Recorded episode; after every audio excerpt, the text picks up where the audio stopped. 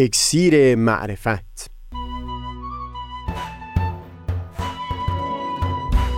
مروری بر مزامین کتاب ایقان این گفتار نقشی نو دین به عنوان پرگار. از تا همامه ازلی در شور و تغنیست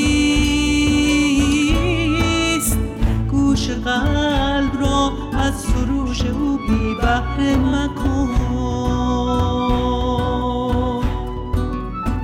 از تا همامه ازلی در شور و تغنیست گوش قلب را از سروش او بی بهره مکن. گوش قلب را از سروش او بی بهره مکن.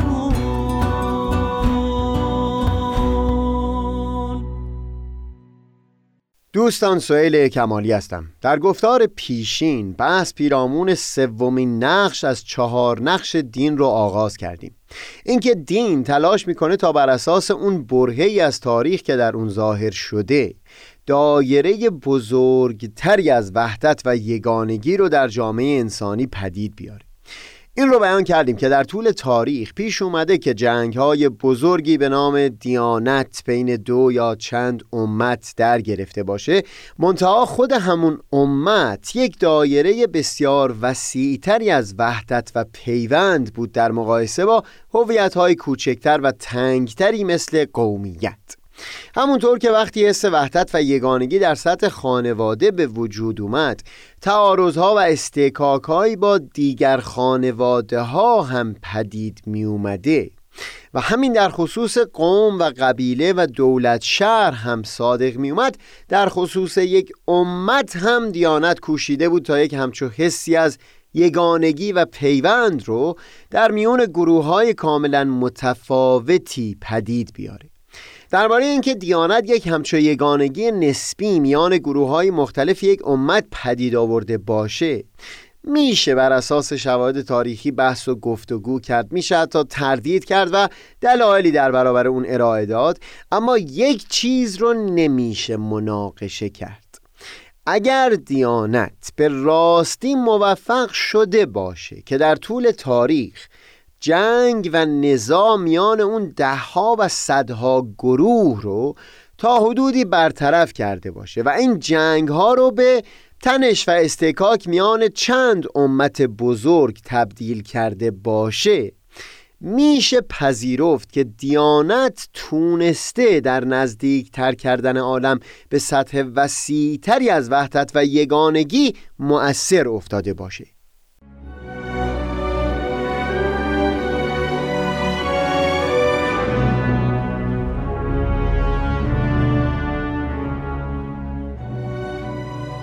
فرزند شارع آین بهایی حضرت عبدالبها در رساله مدنیه بخش بسیار مفصلی رو به وارسی تاریخی همین مفهوم اختصاص داده تا نشون بده که ادیان الهی تونستند همچو اتحادی رو میان گروه بزرگی از مردمان پدید بیارن.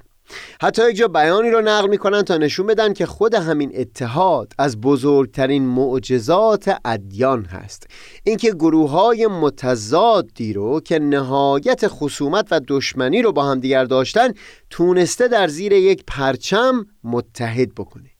به هر سه دیانت یهود و مسیحیت و اسلام هم اشاره می کنند در اون رساله تا تجسم همین مفهوم رو نشان بدن. در کتاب ایقان در یک جا اشاره به این معنی می کنند که دیانت الهی وقتی در نقطه ای از تاریخ ظاهر میشه چه بسا که ابتدا سبب فصل و اختلاف هم میشه. چرا که جامعه جدید پدید میاره که با جامعه پیشین تفاوت کامل داره.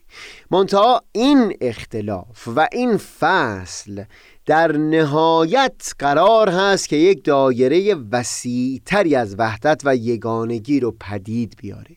در خصوص این فصل و اختلاف بیانی که از حضرت مسیح در انجیل متان نقل شده نمونه شفافی است که فرمودند گمان مبرید که آمده ام صلح و آرامش را بر زمین برقرار سازم. نه آمدم تا شمشیر را برقرار نمایم. من آمدم تا پسر را از پدر جدا کنم دختر را از مادر و عروس را از مادر شوهر.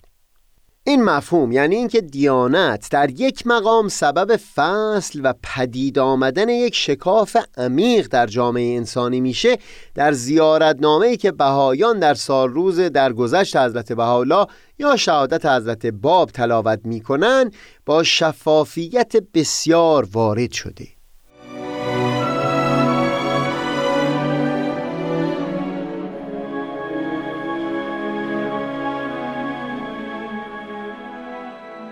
همونطور که اشاره شد در روز درگذشت حضرت بهاءالله که سال روز اون مصادف شده با همین گفتار امروز ما. بهایان زیارت نامه تلاوت می کنند که متن اون گزیده ای است از برخی آثار خود حضرت بهاءالله. متن این زیارتنامه چندان بلند نیست. این جالبه که در این متن نسبتا مختصر که به طور بسیار چکیده اشاره به برخی ویژگی های برجسته ظهور حضرت بهاءالله و هم زندگانی ایشون شده. حدود یک چهارم اون اختصاص پیدا کرده به همین خاصیت دیانت که در یک مقام شکاف عمیقی در جامعه انسانی پدید خواهد آورد. در همین متن به این مضمون بیان می کنند که به کلمه ای از سوی پیامبر الهی بین همه ممکنات فرق و فاصله و شکافی پدید آمد. اینکه اون کسانی که تعالیم او رو پذیرفتند و اونها که از پذیرش اون سرباز زدند در دو گوشه قرار گرفتند در کتاب ایقان هم باز بر همین قوت و ویژگی در ظهور الهی تأکید می کنند که به یک کلمه بین نور و ظلمت رو فصل می‌کنه و هم در خصوص این شکاف بیان می‌کنن در کتاب ایگان که چه پدرها که از پسرها اعراض نمودند و چه عاشقها که از معشوقها احتراز جستند و چنان حاد و برنده بود این سیف بدیع که همه نسبتها را از هم قطع نمود.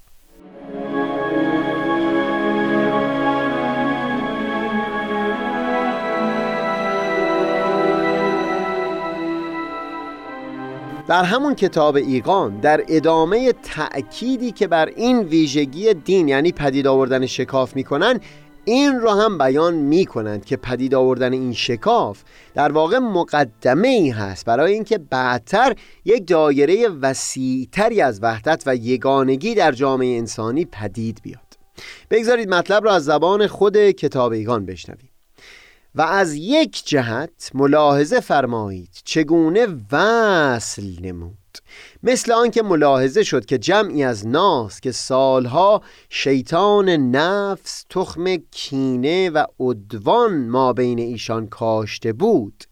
به سبب ایمان به این امر بدی منی چنان متحد و موافق شدند که گویا از یک صلب ظاهر شدند. این که بیان می‌کنند که گویا از یک صلب ظاهر شده اند یعنی از یک پدر بودند این بسیار بلند روشنگره. چون بیان کردیم که نهایت وحدت و یگانگی نهایت نیتی که این ادیان داشتن این بود که دایره وسیعتر یگانگی رو به اون درجه برسانند که افراد در حد اون محبت و یگانگی که در دل خانواده لمس می کردند حس پیوند نسبت به همدیگه داشته باشند. بعد به این مضمون بیان می کنند که پدید آوردن همچو اتحادی بین این قلوب به قدرت حضرت پروردگار بوده و بعد باز دنباله مطلب رو پی می‌گیرن و دیگر آنکه چقدر از مردم مختلف العقاید و مختلف المذهب و مختلف المزاج که از این نسیم رزوان الهی بهارستان قدس معنوی قمیس جدید توحید پوشیدند و از کأس تفرید نوشیدند. این است معنی حدیث مشهور که فرموده گرگ و میش از یک محل می‌خورند و میآشامند. باز بخشهایی در زیارتنامه‌ای که بهایان در روز درگذشت حضرت بهاءالله تلاوت می‌کنن می‌تونه اشاره به همین ویژگی ظهور الهی تلقی بشه. اینکه از دل همون شکاف قرار هست نهال یک درخت تنومند بیرون بیاد که همه آدمیان شاخ و برگی از اون به حساب خواهند اومد.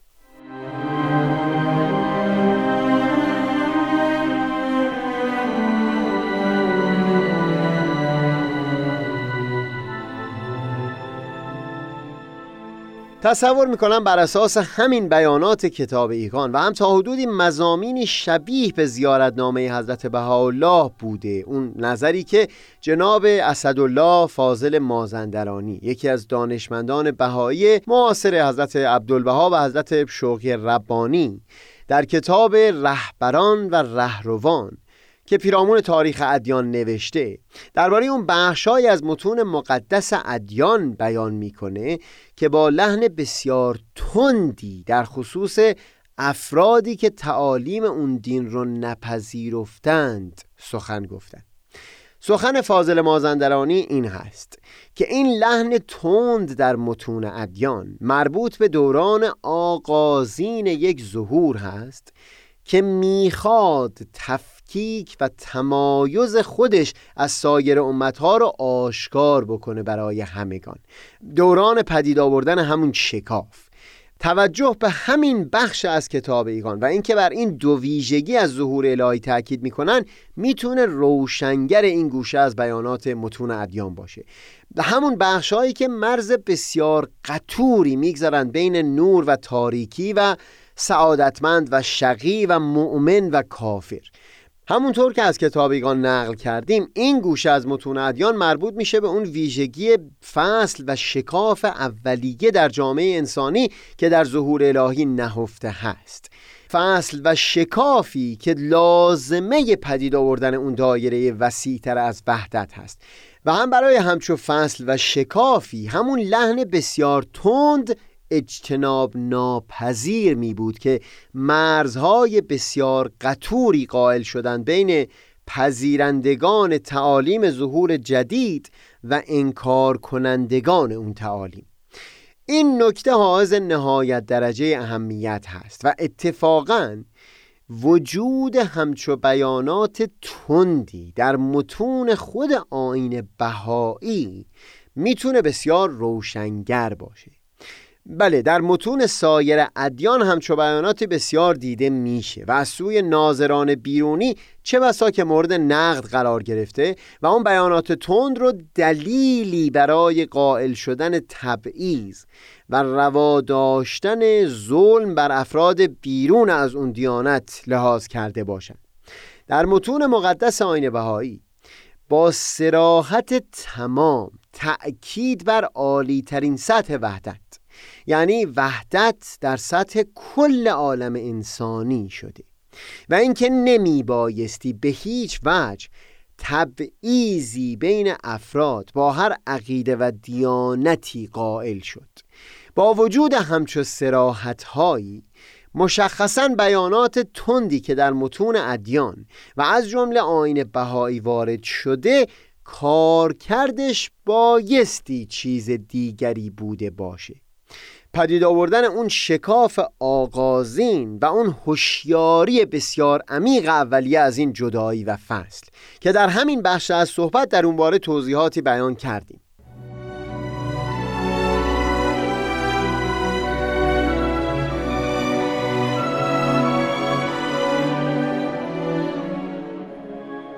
این که بیان می‌کنم در متون آین بهایی دایره وحدت و یگانگی به عالی ترین سطح خودش یعنی سطح کل عالم انسانی رسیده. این رو بهتر از همه میشه با نقل دو بیان از حضرت عبدالبها شفاف کرد. یکی رو بگذارید در همین جا مرور بکنیم. پیش از اون بگذارید بیان بکنم که در آثار بهایی از اصطلاح احبا یا احبای الهی مقصود باورمندان به آین بهایی هستند و مقصود از دور در بسیاری بیانات دوران ظهور پیامبران الهی هست و مثلا دور بدی یعنی جدیدترین ظهور پیامبر الهی که ظهور حضرت بهاءالله باشه. بگذارید بیان حضرت عبدالبها رو بشنوید احبای الهی در چنین روزی البته باید یک آثار خیریه سوریه یا آثار خیریه معنویه بگذارند که آن آثار شمول بر جمیع نوع انسانی داشته باشد. زیرا در این دور بدی هر عمل خیری باید عمومی باشد یعنی شمول بر جمیع بشر داشته باشد. اختصاص به بهایان نداشته باشد. در جمیع ادوار انبیا امور خیریه تعلق به نفس آن ملت داشت مگر مسائل جزئیه مثل صدقه که تجویز شمول بر عموم داشت. اما در این دور بدی چون ظهور رحمانیت الهی است جمیع امور خیریه شمول به جمیع بشر دارد بدون استثنا لحاظا هر امر عمومی یعنی که تعلق به عموم عالم انسانی دارد الهی است. و هر امر خصوصی و مشروعی از مشروعات عالم انسانی که تعلق به عموم ندارد محدود است. لحاظا امیدم چنان است که احبای الهی هر یک از برای عموم بشر رحمت پروردگار باشد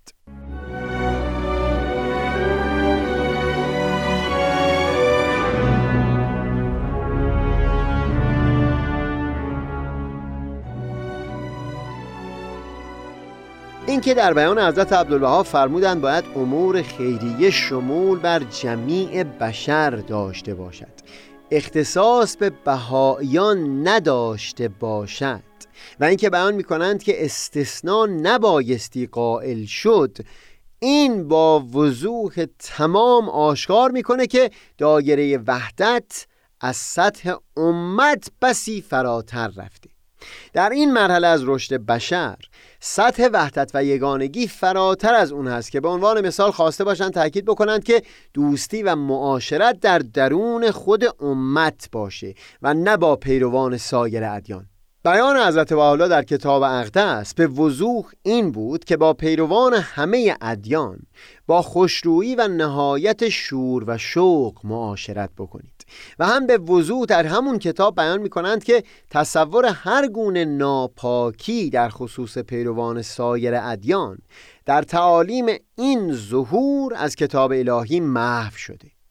در یکی از مهمترین انواع حضرت بحالا به این مضمون بیان می کنند که افتخار از آن کسی است که عالم را دوست بدارد و نه فقط وطن خیش را.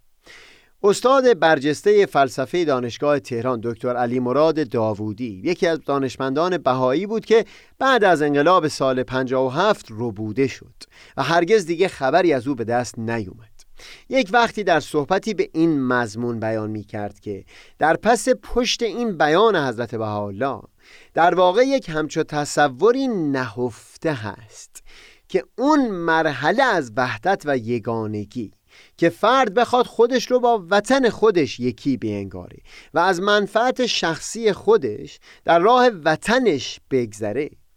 تصور شده که فرد پیشتر به این نائل شده.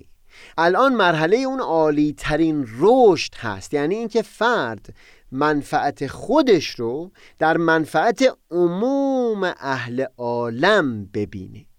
مثال می‌زنند که دوست داشتن فرزند طبیعی وجود انسان هست.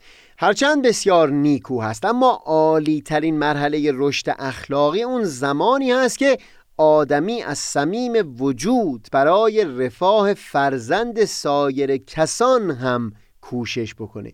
همین نسبت بین وطن و عالم هم صادق است بگذارید در ابتدای گفتار بعد پیرامون این وسیعتر شدن دایره وحدت و یگانگی کمی بیشتر گفتگو بکنیم و بعد به چهارمین نقش دین بپردازیم. منم آفتاب بینش